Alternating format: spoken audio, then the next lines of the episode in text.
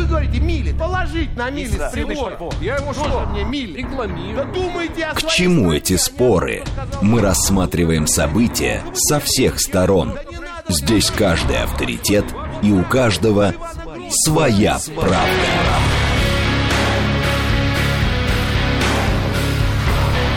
Актуальные темы и экспертные мнения, дискуссии в прямом эфире и голосование в телеграм-канале «Радио говорит МСК». «Своя правда». Программа предназначена для лиц старше 16 лет. Продолжаем. Пятница, 23 июня, 17:07. Меня зовут Юрий Буткин. Это радиостанция «Говорит Москва». Это прямой эфир. Вы слушаете нас и смотрите в Телеграме. Радио «Говорит МСК» на YouTube-канале «Говорит Москва» и в социальной сети ВКонтакте. Мы следим за новостями, следим за тем, что творится на московских дорогах. И в этом часе в рамках программы «Своя правда» обсуждаем одну тему. Сначала давайте про пробки. Город разъезжается традиционно по пятницам в это время. Серьезные пробки. Прямо сейчас уже полчаса или даже чуть больше. Шестибальные пробки, более чем шестибальных пробок нам не обещают. Ближе к МКАДу на всех вылетных магистралях уже бордового цвета пробки, но пока еще не так серьезные, как они, видимо, будут через час или через два часа. В целом, напомню, 6 баллов сейчас, 6 баллов в 6 вечера, 6 баллов в 7 вечера. Вот такие прогнозы на ближайший день. Что касается срочных сообщений, то здесь есть интересная новость с ленты агентства РИА Новости. По поводу высказываний директора Пушкинского музея о Сталине проведут экспертизу. Смотрите, что было. Елизавета Лихачева, директор Пушкинского музея, в интервью телекомпании RTVI выразила мнение, что Сталин в России является предметом поп-культуры, и его можно сравнить с диснеевским персонажем Микки Маусом. Дальше Лихачева сказала, споры о Сталине отвлекают граждан России от реальных проблем. После этого депутаты Государственной Думы от фракции КПРФ направили заявление с просьбой завести дело в отношении Лихачевой за оскорбление Сталина. И вот сегодня стало известно, что в отношении высказывания Лихачевой о Сталине будут проводить психолого-лингвистическую экспертизу. Это сказано в ответе МВД на депутатский запрос КПРФ. Еще срочное сообщение, которое в эти минуты появляются. Послы Евросоюза утвердили проект расширения производства боеприпасов в странах до 1 миллиона в год. Об этом пишет агентство ТАСС. И еще срочное сообщение, которое только что появилось. Вот оно. Глава Петрозаводска ушел в отставку и сообщил, что отправится в зону СВО добровольцем. Наша тема, которую мы будем обсуждать в течение этого часа. НАФИ. Это такой аналитический центр финансовой информации, который опубликовал результаты очередного исследования на тему инфляционной грамотности. Результат этого исследования. Более 70% опрошенных россиян деньги откладывают. 3/4, 74%, делают сбережения. И это больше, чем в 2022 году. Тогда было 49%. Удивительная разница, как кажется, большая разница всего за один год. Может быть, нам объяснят. Людмила Спиридонова, исполнительный директор аналитического центра НАФИ. Она с нами на прямой связи. Людмила, здравствуйте. Здравствуйте, Юрий. Итак, сначала, это неожиданная разница, это большая ведь разница. В прошлом году 49, а в этом уже 74. Есть какое-то объяснение? Да, Юрий, немного вынуждена вас поправить. Все-таки это разница, которая произошла за 3 года, с 2020 года. Вот, поэтому за 3 года это все равно остается существенной разницей, и мы видим основные причины в том, что россияне стали лучше разбираться в понятии инфляция. Так, это мы, подождите. Да, видим по результатам нашего исследования. Погодите, тут следующий тогда вопрос возникает. Если инфляция, и если доходы за ценами не угоняются, то откуда у людей деньги, чтобы сберегать их? Ну вот, тем не менее, когда происходят такие экономические турбулентности, да, и появляется какая-то неуверенность, да, в завтрашнем дне, мы видим по результатам наших исследований всероссийских, что люди начинают меньше совершать различных таких спонтанных покупок, покупать ненужные вещи, стараются отложить что-то, чтобы сформировать для себя финансовую подушку безопасности, и все же стараются что-то сберечь. И вот за последние 3 года мы также увидели изменения как раз в том, что раньше люди делали такие незащищенные сбережения, ну, хранили условно деньги в виде наличных у себя дома. А сейчас из-за того, что больше россиян стало разбираться в понятии инфляции, понимают, что их наличные накопления могут обесцениваться, как раз стали больше делать таких защищенных сбережений. Это как вклад в банк, это покупка драгметаллов, драгоценностей, вложения в ценные бумаги, вложения в недвижимость, для того, чтобы вот со временем как-то эти деньги были защищены.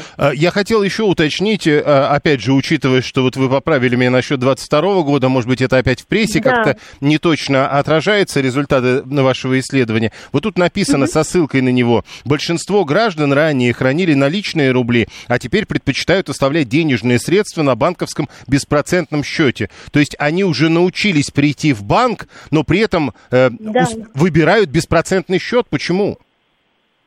Ну, здесь вот как раз, возможно, не хватает информирования, россиян, но все же точно увеличилась доля тех, кто хранит на депозите, на вкладе, где есть процент, такой доходности. Он, конечно, ниже, чем процент инфляции сейчас, но, тем не менее, это все-таки лучше, чем совсем беспроцентный счет. И мы видим довольно большую просадку среди молодых россиян. Вот наша молодежь, она пока еще не склонна к сберегательному поведению, и как раз именно с возрастом, чем старше человек, тем вероятнее у него есть вклад в банке, причем вот на депозите с процентом. Угу. А вот какова, и вообще вы наверняка ведь в рамках этого исследования пытались изучить людей, которые уже даже не в банк идут, а пытаются сбережения инвестировать. Их становится больше? Их становится постепенно больше. У нас было также вот проведено второе исследование с НИФИ, с коллегами из НИФИ и с Промсвязьбанком. Мы как раз попробовали замерить индекс инвестиционной сберегательной активности. По результатам исследования мы видим, что все же активность пока именно сберегательная, но без нее и невозможна инвестиционная активность. То есть первый шаг для того, чтобы мы научились делать инвестиции и разбираться в них, это как раз научиться делать сбережения и делать их верно. Угу. Понял, спасибо. Будем следить за тем, что покажет следующий год. Людмила Спиридонова, исполнительный директор аналитического центра НАФИ, была с нами на прямой связи. 123-й такой вслед за мной. Что за беспроцентный счет в банке? Я о таком не слышал. А есть простое объяснение. 96-й нам его дает. Так дебетовая карта, это и есть беспроцентный счет. То есть люди просто начали хранить деньги на дебетовой карте. Вот и все. Они не заводят счетов. Они теперь используют безналичные деньги. Вот откуда, собственно, большинство граждан, которые хранят деньги не в виде наличных рублей под подушкой, а на своей дебетовой карте. Вот и все. Инвестировать ведь надуют. Это Алла, 24-я. Надо проявлять большую осторожность. Ну так надо проявлять большую осторожность. Не хотите, чтобы надули? Можно же переложить деньги, уж если вы их сберегаете, с этой самой дебетовой карты на некий счет, на котором процент будет хоть каким-нибудь. По дебетовой карте процент на остаток капает. У Григория 859-го. Григорий, не у всех так. Это тоже надо понимать. Давайте голосование. Все-таки я его не объявил, а надо же, чтобы мы выяснили, что у вас с инвестициями и сбережением. Голосование есть, мы его выложили, соответственно, давайте найдем его. Вот оно, собственно, в 17:01. Вопрос совершенно простой. Откладываете ли вы деньги? Да, и больше прежнего. Ну, то есть, там, 5 тысяч в прошлом году, 4 тысячи в позапрошлом, а в этом уже 8. Ну, к примеру. Да, меньше прежнего. Соответственно, наоборот. Было 8, стало 5 или там 4. Да, как обычно, сколько откладывал, столько и откладываю. Не меняю в этом смысле. Неважно, какая там инфляция и так далее. Есть еще один вариант ответа. Нет, не откладываю, потому что сейчас не то время. Ну, вот некоторые говорят, когда высокая инфляция, а она была в прошлом году уж как минимум, тогда надо покупать что-нибудь обязательно. Вот это такой тоже вариант сбережений, но надо что-то покупать. Короче, сейчас не время, чтобы откладывать деньги. Их надо тратить. И пятый вариант: нет, мне нечего откладывать. Вот и все. Поэтому не откладываю. Посмотрим, что получится. Первые 260 голосов у нас уже есть. Инфляция 2%, вклад 7%. Если инфляция выше счета, какая инфляция? Не понимаю, о чем вы написали, Слава. Вы говорите про 2% в конкретном этом месяце. Так я вам вспомню, что было полгода назад. Виталий говорит, лучше купить золото и под дуб закопать. Это уже про Буратино, мне кажется. 226-й. После отмены НДС на золото выгоднее всего и надежнее стало в долгую вкладывать в золото. Интересно, что специалисты этого не подтверждают. Но вот 226-й говорит, видимо, вкладывает. Шибко дорого помирать. На похороны, пишет Алла, 24-я. Ну хорошо, неважно. Допустим, вы выбираете это поводом для того, чтобы копить деньги. Но вы раньше больше копили, откладывали, стало меньше вы откладываете, или столько же, неважно, мы же ведь не об этом. По любому сотрудника службы судебных приставов арестуют и спишут деньги, пишет Сергей 679. Сергей, понимаете, я знаю много людей, у которых, а, есть деньги, б, сотрудники Федеральной службы судебных приставов их не арестовывали и деньги не списывали. Такое бывает. А Алекс 706, у молодых нет достойной молодости и процветания. Это как? А что такое достойная молодость и процветание? Это когда человеку дают там 5 рублей, он говорит, это недостойно. Ему дают 50 рублей, он говорит, все равно недостойно. А 500 все равно недостойно. Я хочу вот как сыр в масле. Такое бывает. Григорий говорит, похороны не проблема, покойника нет смысла никакого копить. 7373948, 719-й. Берешь из-под подушки накопленную сдачу, покупаешь, что нужно, и не кормишь за свой счет ростовщиков. Забавно. Но дело в том, что накопленная сдача, которую вы берете из-под подушки, при ростовщиках она бы несколько выросла в цене.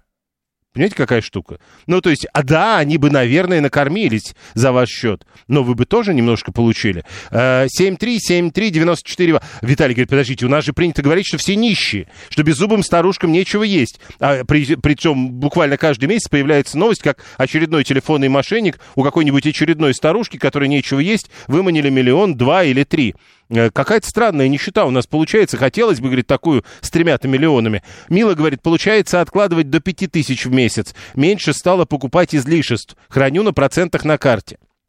То есть все-таки не на основном счету. Проценты на карте — это уже не беспроцентный счет. Храните деньги в банке с крышкой, пишет 706. Еще раз, зачем? Возникает вопрос. Ну вот там 1 400 000, это вам всякое. Если мы исходим, опять же, из того, что мы все нищие, значит, у нас 1 400 000, ну это вряд ли. Ну, понимаете, да? А 1 400 000-то из любого банка вам вернут точно. Никуда не денутся. Хорошо сохранять деньги, вкладывая в антиквариат, рассказывает нам наш итальянский слушатель Игорь 580-й, а в Италии в этом знают толк, поверьте. Люди стали отказываться от покупок квартир, нового автомобиля, от отдыха за границей, пишет 123-й, читай, и у них появились деньги, чтобы откладывать. Вот почему чаще и больше откладывают деньги. Интересно. 7373948, телефон прямого эфира. Про себя расскажите, ну, насколько это возможно. Никто же не требует, чтобы вы выдавали свои личные данные. Денег нет, держусь, пишет Адам 437. 226 говорит, что эксперты, как правило, специалисты из инвестиционных компаний, а на слитках золота им никак не поиметь с граждан, вот и эти эксперты не советуют. Есть проблема, не только специалисты из инвестиционных компаний об этом говорят. А Арман тут же решил использовать правильно наш эфир и говорит, а я вот помогу инвестировать в недвижимость. Но так как мы не видим, как с Арманом можно связаться, поэтому никакой рекламы в этом нет. Знаете, как хорошо жить без денег? Ничего не хочешь, потому что не на что. И привыкаешь, пишет 874-й. Ну, то есть вы как не откладывали, так и не откладываете. Ну да. Слушаем вас. Здравствуйте. Здравствуйте. Прошу. Я правильно попала? Передача «Говорит Москва». Да вы уже в эфире. Все слушают наш с вами разговор. Все, извините. И можно вот поделиться своим опытом по поводу инвестирования так называемого? В общем, у меня был очень негативный опыт по этому поводу. Я пенсионер, у меня деньги обычно лежали на депозитах в Сбере, и, если можно называть. И вот как бы туда приходишь переоформлять, и там прицепляют к тебе как бы специалиста, который тебя 1-2 просто мурыжит и убеждает, насколько замечательно пользоваться вот инвестиционными вкладами. Какими? Вот вклады инвестиционные. Так. То есть это не просто инвестиция, а когда существует у них, допустим, определенный портфель, который содержит бумаги разных предприятий. Да. То есть там они... Подождите. То есть вы приходите, пенсионерка, в банк. Переоформлять депозит. Вот, вам говорят, надо вот это сделать. Мне говорят с улыбкой, там, с такими вот прямо радушием. Ну, нормально. Заведут тебя в кабинет, и, в общем, вот сидит эта девушка или молодой человек, и долго убеждают. В общем, я... Чем все закончилось, да? Один раз удержалась от этого, то есть не повелась. Второй раз удержался. На третий раз, как говорится, видимо, были очень... А других-то вы других кого-нибудь знакомых не спрашивали? Мне там советуют, стоит ли? Не спрашивали? Да я как бы читаю достаточно много, но тут, знаете, вот как бы вроде бы портфель-то хороший, там у них как бы по составу бумаги «Газпрома», «Нефтегаз». Так, может быть, вы вышли не вовремя. Виктор Шпрингель, доцент кафедры банковского дела Национального исследовательского университета Высшей школы экономики. Виктор Кимович, здравствуйте. Здравствуйте, Юрий. Я не знаю, слышали вот вы только что наш разговор с нашей слушательницей, но у нас сложно сберегать, видите, то есть дадут тебе какой-нибудь инвестиционный портфель и прогоришь? На самом деле понятно, что банки стараются каким-то образом часто манипулировать своими клиентами, предлагая им инструменты, которые более выгодны для банка, чем для клиента. В случае с инвестиционными вкладами, с одной стороны, они действительно дают большую доходность, с другой стороны, банки редко объясняют, что эта большая доходность достигается на достаточно длительном инвестиционном горизонте, несколько лет. И если ты выходишь из этого портфеля досрочно, ты просто теряешь деньги. Вообще история про откладывание денег, это ведь такая почти вечная история, во всяком случае в современной Российской Федерации. Обычно, когда такой разговор начинается, аудитория говорит, о чем вы говорите, мы бедные, мы никто не откладываем. Потом выясняется, что у населения на банковских счетах триллионы денег.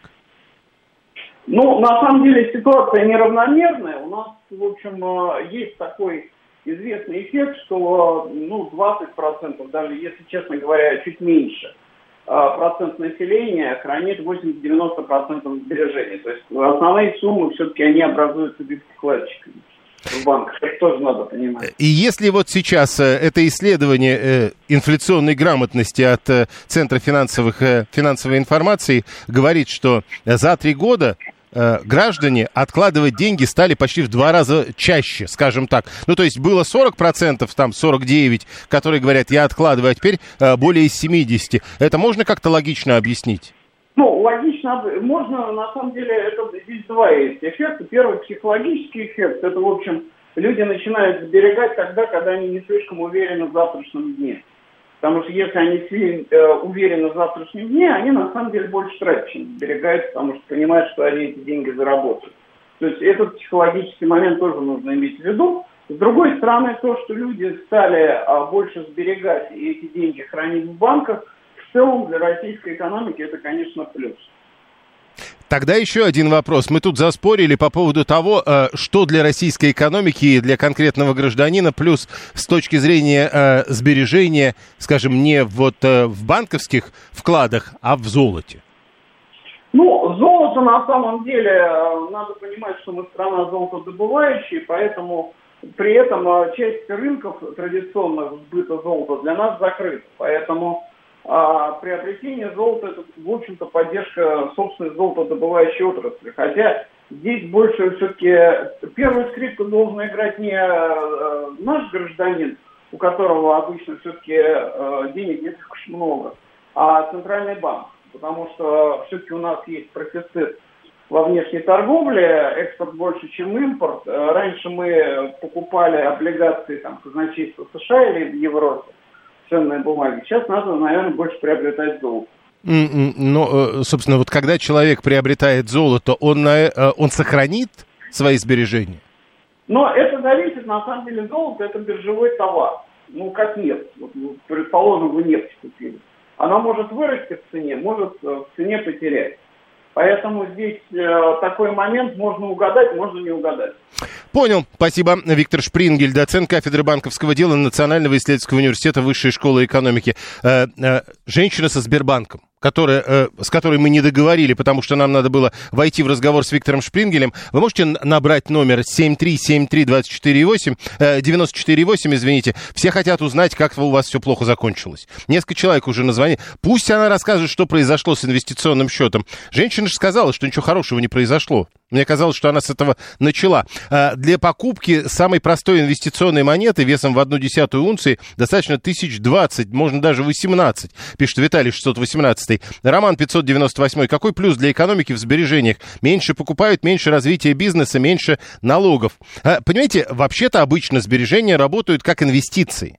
Но тут возникает вопрос, насколько длинное это сбережение. Нам агентство финансовой информации говорит, давайте считать плюсом хотя бы то, что это не наличные деньги, которые до этого лежали где-то под подушкой. 7373948, телефон прямого эфира. 850-е. Не договорила по поводу инвест-вкладов, вы хотели узнать, я вам пишу.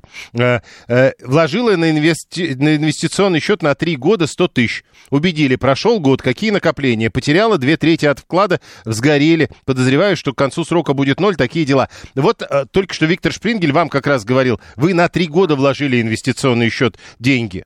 Поэтому какие накопления? Скорее всего, они будут, но не сейчас, а тогда, потому что это инвестиционный счет на 3 года.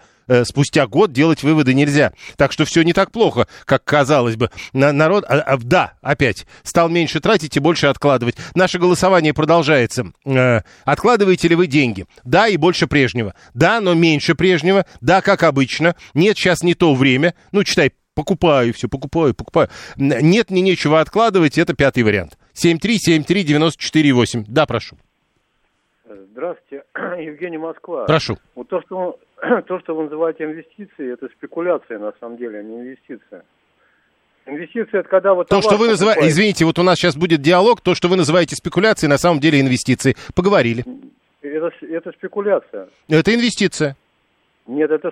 Ну, хорошо, вы... вот видите, как бы вот эта история, вы пришли на броневичок и все, дальше. Инвестиции везде работают не как спекуляция, потому что эти деньги используются для того, чтобы средства производства изменить, развивать, новые рабочие места заводить, ну и так далее. Нужно, чтобы инвестиции можно было выдернуть, пишет Григорий. Инвестиции выдергиваются тогда, когда... Это же долгие деньги. Поэтому вот так просто выдернуть их, конечно, нельзя. Сергей говорит, если не разбираешься, лучше всего вкладываться просто в облигации федерального займа на этом самом инвестиционном счету. Так, говорит, надежнее.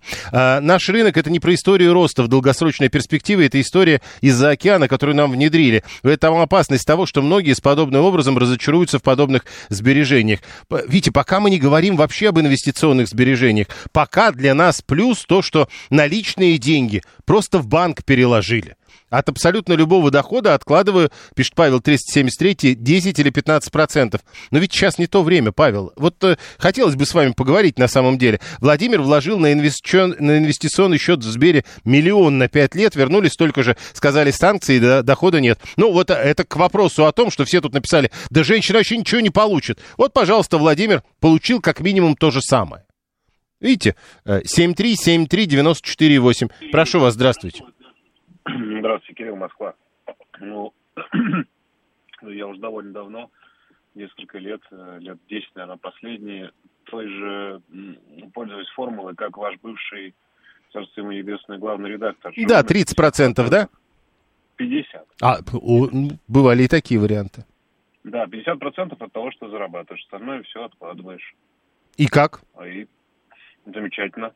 И в любое время, в любой год, ну, если уж что-то сильно захотелось, можно купить, а если очень сильно захотелось куда-то поехать, это, особенно сейчас слишком дорого, вот скоро я поеду отдыхать в нормальное, хорошее место, вот на Кубу. Это очень дорого, но, типа, я понял, я же откладывал. Мои инвестиции закончились в 2008 году, откладывать перестал в пандемию 3 года назад, пишет 877-й, потому что... Это не то время или потому что нечего откладывать? Это важная деталь на самом деле. Неправильно прочел женщину, которая вкладывала в инвестиционный счет. Она не 2/3 у нее осталось через год, а 1/3 осталась от всей суммы. Вот видите, она говорит, и что, вы думаете, еще раз, в любом случае выходить из этого инвестиционного счета досрочно не стоит, как мне кажется. Я вообще никому ничего не советую, но это инвестиционный счет на 3 года, и вот многие говорят, что надо дожидаться конца этого срока, как минимум. Выдернуть инвестиции — это не так правильно. То же самое, без всяких инвестиций я получу с процентами, тем более, что вклады застрахованы в отличие от инвестиций. Вот поэтому я и задавал вам вопрос, а почему вы не спросили кого-то вокруг, ну, кроме представителей банка. Потому что они бы вам сказали вот примерно то же самое. Инвестиции же были, пишет Игорь. Не пришла эта традиция с Запада, она при царе Горохе была. Прямо сейчас новости, голосование продолжается. После рекламы продолжим. Актуальные темы и экспертные мнения. Дискуссии в прямом эфире и голосование в телеграм-канале «Радио говорит МСК». Своя правда. Радиостанция «Говорит Москва», пятница, 23 июня, 17:37. Меня зовут Юрий Буткин. Следим за новостями, следим за трафиком на московских дорогах и одну тему обсуждаем. Откладываете ли вы деньги? Россияне стали чаще откладывать деньги, причем радикально чаще, чем это было по сравнению с тем, что было 3 года назад. Это результаты исследований НАФИ. А мы продолжаем голосование по этому поводу, продолжаем обсуждение. Параллельно следим за новостями и за пробками. Вот про пробки. Давайте сначала это. 6 баллов по-прежнему, 7 баллов. Бальных пробок пока нет. Значит, видимо, это правда самый максимум. Люди разъезжаются. Это пятничные пробки. 6 баллов у нас уже более часа в городе. И, как обещают, где-то примерно до 7:30 будут 6-бальные пробки. Вот так сложно будет передвигаться. Если есть возможность ехать по Москве позже, сделайте это. Что касается новостей, которые в эти минуты приходят, Евросоюз не рассматривает переподключение Россельхозбанка к SWIFT ради зерновой сделки. Первое срочное сообщение. Второе. Зам Генсека ООН делает заявление. Все преграды по выполнению зерновой сделки должны быть устранены. Еще. Это с ленты ТАСС я читаю. Теперь смотрим, что у нас здесь. Любые угрозы безопасности Запорожской АЭС неприемлемы. Это еще одно заявление замгенсека ООН. Это срочные сообщения, которые в эти минуты приходят. Теперь дальше. Значит, что касается 877-го, у нас прямой эфир, поэтому вы можете через СМС-портал писать, через Телеграм или через по телефону звонить, просто 73-73-94-8. А почему молчат про Чертановскую, пишет 877-й, пожар тушат уже 2 суток, висит дымка, дышать ночью, не было ветра, тяжело. Летают пожарные вертолеты. Во-первых, никто не молчит, потому что об этом говорили в новостях. Уже возбуждено уголовное дело по 3 статьям. Огнем там было охвачено 900 квадратных метров. Я почему говорю «было», и почему сейчас об этом не так много говорят, потому что официально так. Еще вчера в 15:43 этот пожар локализовали, а сегодня в 3:10 ночью, когда вам было тяжело дышать, его полностью потушили. И действительно к тушению привлекали авиацию. Есть угроза причинения существенного вреда здоровью человека и окружающей среде. Я цитирую по ТАСС, а ТАСС ссылается на Главное следственное управление, соответственно, Следственного комитета. Теперь уже, собственно, про откладывание денег. Голосование продолжается. Роман, 523-й, российских акций в 2023 году 24% получил, в крипте и вообще 70%. Слушаем вас, здравствуйте. Здравствуйте, меня зовут Анна. Да. А что касается крипто, я ничего не понимаю. Что касается акций, ну, это только то, что если помогут дети. Ну, деньги-то откладывать, конечно, надо. Что касается инвестиционных фондов, это же палка о двух концах. Чтобы откладывать в инвестиционные фонды, надо точно знать, что это за фонды и что за бумаги вам предлагают. Я вот так вот подумала, Роснефть и Газпром, то, что говорила наша радиослушательница, на 3 года, я даже не могу представить себе, что там могут быть за бумаги. Может быть, какие-то дочерние предприятия, которые имеют к «Газпрому» такое же отношение, как я к Боярам и Пухиным.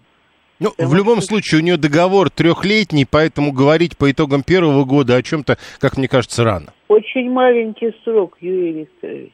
Очень маленький. 3 года. Но дело даже не в этом. Вот золото идея хорошая, но золото хорошо тогда, когда оно вот натуральное физическое золото, а не бумажное. Но тут опять ставится вопрос, где его хранить. Ну да. Во-первых, как его купить, это непросто. Во-вторых, где его хранить. Хранить в банковские ячейки, это надо страховать, потому что в один прекрасный момент ты можешь открыть ячейку, у тебя там получатся какие-нибудь ссылки просто позолоченные, и ты никому ничего не докажешь. Ну да, и это дополнительные расходы, а это уменьшение процентов доходов. Оксана Уланова, консультант Национального центра финансовой грамотности. Оксана, здравствуйте. Здравствуйте.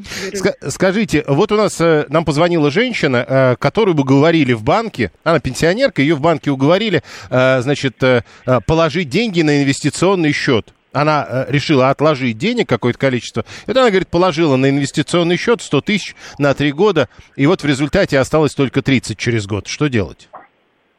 Ну, по факту, получается, сейчас, ну, если мы посмотрим последний год, то, естественно, рынок падал.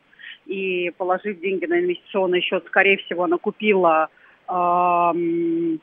производные финансовые продукты, а не просто положил деньги на инвестиционный счет. Естественно, сейчас с сентября прошлого года рынок начинает отрастать. Поэтому позиция, что делать ей конкретно с этими деньгами, это ждать. Потому что рынок от своего минимального значения движется в сторону роста. Понятно, что мы не можем предопределить, будут ли какие-то еще потрясения с точки зрения геополитики, но на сегодняшний момент мы определенное дно прошли. Угу. Тогда еще одна история. Вот если люди, правда, чаще стали откладывать... Вы, кстати, заметили это или для вас тоже это такая неожиданность, когда говорят, что вот доля тех, кто откладывает деньги, за 3 года выросла, сильно выросла? Да, конечно. Ну, во-первых, у нас платежеспособное население с точки зрения приросло теми молодыми людьми, которые активно инвестируют, реально, и стараются откладывать, то есть у них модель поведения с точки зрения коммуникации с деньгами поменялась. Угу. Тогда еще одна история по поводу коммуникации с деньгами. А может быть, надо коммуницировать не с деньгами, а с физическим золотом? Ну, тут надо смотреть. Во-первых, золото растет, когда падает рынок. То есть эта тенденция бывает в кризисе, золото вырастает в момент роста рынка, когда все стабилизируется, золото начинает откатываться в цене. То есть если посмотреть динамику соотношения изменения роста экономики и динамику изменения цен, то они кардинально противоположны. Тут важно понимать, что золото нужно было покупать летом прошлого года для того, чтобы максимально заработать на незначительном периоде времени. То есть это год, два, три. Если мы говорим об инвестировании в долгосрочный период, там 10-20 лет, то золото как инструмент сохранения денег имеет место быть. Вообще, если вот говорить о том, что перед вами стоит человек, который 3 года назад говорил, я денег не откладывал, а сейчас говорит, что-то я начал откладывать деньги, что бы вы ему сказали? Ну, во-первых, нужно начать с небольших инструментов. Как правило, сейчас по статистике люди просто хранят деньги на счету. Соответственно, нужно перейти на следующую ступень, то есть выбрать продукты, например, в виде депозита, где у вас часть... На денежные средства, которые положены на депозит, начисляется процентная ставка. Дальше нужно увеличивать свои знания в области управления деньгами и рассматривать, с одной стороны, более рисковые инструменты, с другой стороны, более доходные. Ведь доходность – это плата за риск. Вот тут история какая, как раз про рисковые, но доходные. Когда вот человек говорит, вот я положил, я купил этот инвестиционный продукт, да, конечно, срок еще не прошел, но сейчас я вижу резкое падение. Понятно, что для него это катастрофа. Ну, рынок, во-первых, волатилен, это важно понимать. Но мы же с этим раньше не сталкивались, как инвесторы. Почему? Давайте посмотрим 91 год, давайте посмотрим 2008 год, давайте посмотрим 2014 год. И если так, тогда мы никогда не пойдем на инвестиционный счет. Нет, просто важно понимать, что важно несколько аспектов, что должен понимать инвестор. Срок инвестирования, от этого зависит инструменты, в которые ты вкладываешь. Если у тебя срок год, то вкладывать в акции нецелесообразно, потому что волатильность этого рынка высока по сравнению со сроком вашего инвестирования. Если вы рассматриваете увеличение, например, денежных средств, которые вы откладываете сроком на 10 лет, например, создание фонда для обучения детей, то тогда, соответственно, рынок ценных бумаг позволяет, первое, вы сделали первоначальный взнос, и постепенно, в последующем, откладывая деньги, вы, во-первых, корректируете стоимость вашего портфеля. То есть те, кто в сентябре вложился, например, в акции Сбербанка и Газпрома, сегодня получают доходность плюс 30% к вложенным деньгам. Это-то так, но вот Юра 592 пишет, рынок ведь какой, он же цикличный. Бесспорно. До того, как купил акцию, она все время поднимается в цене, опускается, потом ты берешь ее, покупаешь. Она, говорит, Юра, выходит тут же из квантового состояния и постоянно начинает падать. Ну, тут важно знать и обладать знаниями, а значит обучиться работе на рынке ценных бумаг. То есть если ты заходишь на рынок, это как в школе, ты начинаешь с азов, начать можно с облигаций. То есть как происходит управление деньгами? Первое – это вклад в банки, второе – это облигации, как ценная бумага с самым простым инструментом управления. Дальше, соответственно, когда ты освоился в управлении ценными бумагами, ты можешь переходить к рынку акций, ну и, соответственно, к срочным финансовым инструментам. Ну если ты хочешь побежать и ускорить этот процесс, это все возможно, но и риски твои возрастают в геометрической прогрессии. Последнее. Значит, вот вы говорите о том, что это было, надо было золото, надо было вчера покупать акции, значит, надо сильно подумать, как покупать. А вообще, в принципе, есть смысл этим заниматься сейчас? Алла пишет, какие доходы в кризис, о каком доходе вы вообще можете говорить сейчас? Да, ну, если можно ничем не заниматься, не инвестировать, не получать дополнительный доход. Ведь предпринимательство – это тоже риски. Как и инвестиции, это тоже доходность в противовес рискам. То есть, это, шагая в управление своими деньгами, важно понимать, что риски никто никогда не обнулит. Они будут больше или меньше. И вот принимая тот или иной уровень рисков, естественно, ты движешься. И цикличность рынков присутствует на всех инструментах. И про золото, и про ценные бумаги. Да и про ту же недвижимость, если говорить в более глобальных масштабах. Понял, спасибо. Оксана Уланова, консультант Национального центра финансовой грамотности. Хороший вопрос от Павла. Если врачам нельзя работать без... Врачом нельзя работать без спецобучения. А вот инвесторам без образования можно. И данную услугу навязывают пенсионерам. Еще раз... Во-первых, это не услуга. Если вы говорите, вы сравниваете инвестора с врачом, тогда это не услуга. А с другой стороны, тут как бы, насколько я понимаю, это же не работа, инвестиции. Но кто такой разумный инвестор? Разумный инвестор – это реалист. Разумный инвестор покупает акции у пессимистов и продает их оптимистам, пишет Юра 592. Но, насколько я понимаю, случаи с инвестициями, о которых говорим мы, это все-таки не работа. Это все-таки просто попытка сохранить или приумножить деньги, да. Добрый день, Леонид, Москва. Прошу. Вы знаете, вот вы говорите, что стало больше людей откладывать деньги. Ну, это не я, это Центр финансовой грамотности. Простите, вы озвучиваете нам эту информацию. И тут же говорите про инвестиции. Я все-таки хочу подчеркнуть, что отложенные деньги и инвестированные деньги – это сильно не одно и то же. Потому что всякие инвестиции, они имеют риск потери. А отложенные деньги, ну, там, прикопал в лесочке себе денежек, и это как бы другая. Просто хочу, чтобы это было понятно. Что касается непосредственно инвестиций, с вероятностью 9,5 из 10 вы все деньги потеряете на фондовом рынке. Это просто статистические данные, касаются не только нашей страны, а всего мира. Большая часть и неквалифицированных инвесторов деньги теряет. Правильно сказала девушка, с которой вы только что разговаривали, для того, чтобы этим заниматься, в этом надо глубоко разбираться. То есть это должна стать вашей фактически профессией. В противном случае вы, скорее всего, все потеряете.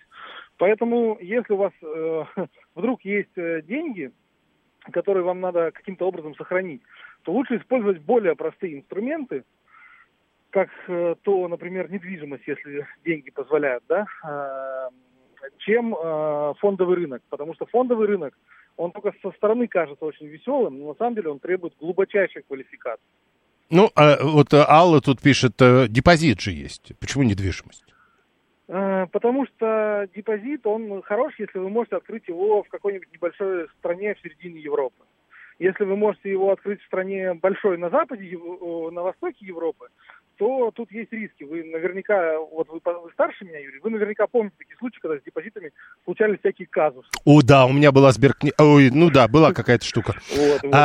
Скажите, вот и еще, раз уж вы заговорили об этом, вот Максим пишет нам, все деньги надо вкладывать в облигации государственного займа. Как это было при большевиках, теперь это тоже работает.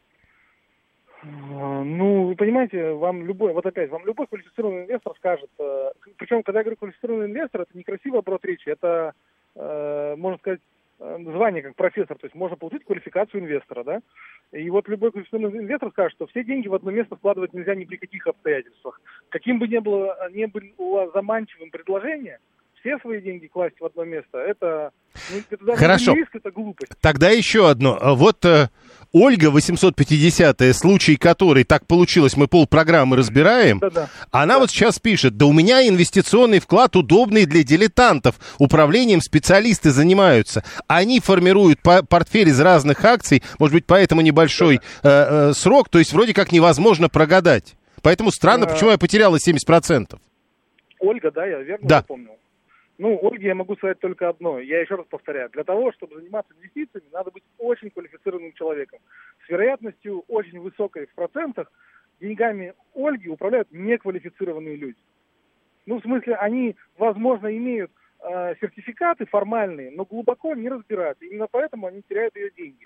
А самое главное, что любой... Но если они будут терять... Подождите, если они будут терять и ее деньги, и других людей, которые вместе с Ольгой... это, Юрий, самое смешное. Я как раз об этом и хотел сказать. Я уже предугадал ваш вопрос. Ну, молодец.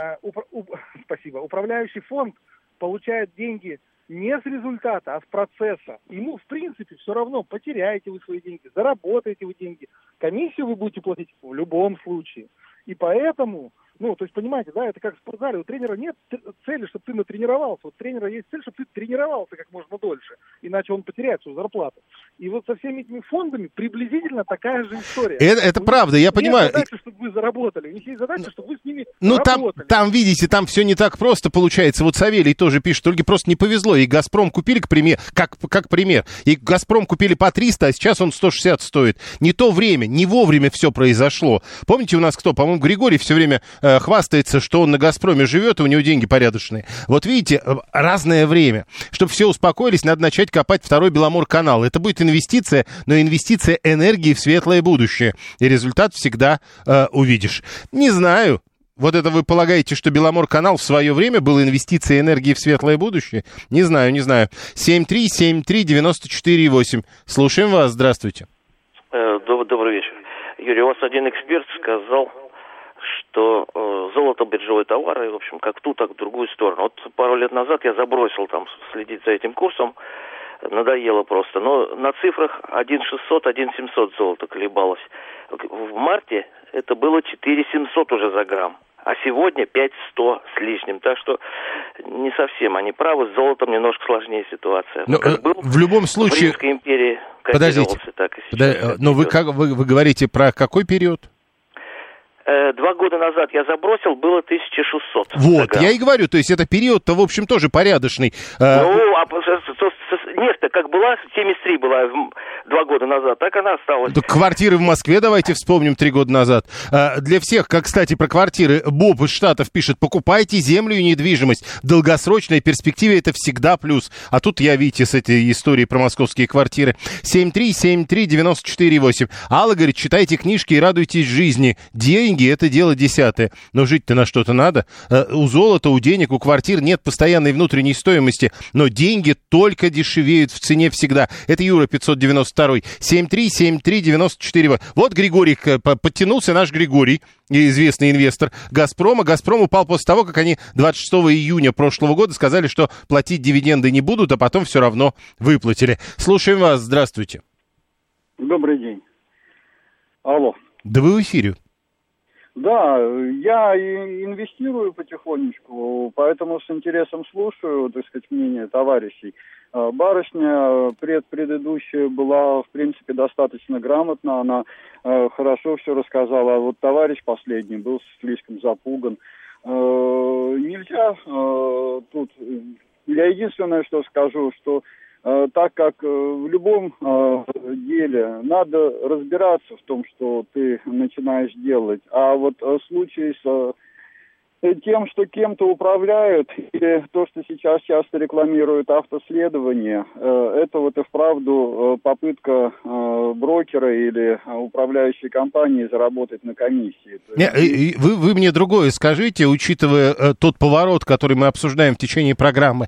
Если ты не собираешься в этом разбираться, если ты хочешь довериться специалистам, и вот пусть они там покупают, продают эти акции, вот это не надо делать или надо? Скорее всего, это будет меньшая доходность, чем меньше. То есть лучше тогда депозит? Нет, тут есть хорошее выражение, очень меткое, давно сказанное. Лучший инвестор – мертвый инвестор. Купить и забыть надолго, и не пытаться продавать, когда... Это как предыдущий слушатель забыл про золото несколько лет назад, да? А потом вспомнил, опа-на! Да, акция движется вниз, акция движется вверх, акция... колеблется, но, в принципе, от года к году она дорожает. И в первую очередь дорожает быстрее инфляции, то, чего не гарантирует. То есть это все-таки игра прямо так в долгую, чтобы забыть, а потом вспомнить случайно? Ну, можно забыть, можно, так сказать, что-то добавлять, можно еще что-то делать, не делать резких движений, когда все плохо, кажется. Сбербанк стоил 7 рублей акции, сейчас она стоит 200 с чем-то. Ну вот прошло, грубо говоря, 15 лет. Никакой депозит столько не сделал. Хорошо, это тогда вот что скажите. Ну вы понимаете, да, что многие люди, и в нашей аудитории в том числе, они считают, что вот эти инвестиции, это неправильно. Вот 877 пишет, инвестиции сегодня, это вчера МММ. То же самое. Ну почему? Тут МММ это было без вариантов. Там не было, так сказать... Ну почему? Рано вышел и все нормально? Выхода, что Мавроди накупит и вправду чего-то и создаст там суперпроизводство или что он там обещал, я уже не помню, так вот какие-то там вложения капитала. А здесь, если я покупаю, грубо говоря, акцию какой-нибудь Северстали, я покупаю часть компании «Северсталь», по большому счету, ну, это да. Есть. Но если у нас случится революция, если у нас случится, так сказать... Но мы уверены, что ничего подобного не будет, давайте... Так, ну я понял, идею я понял.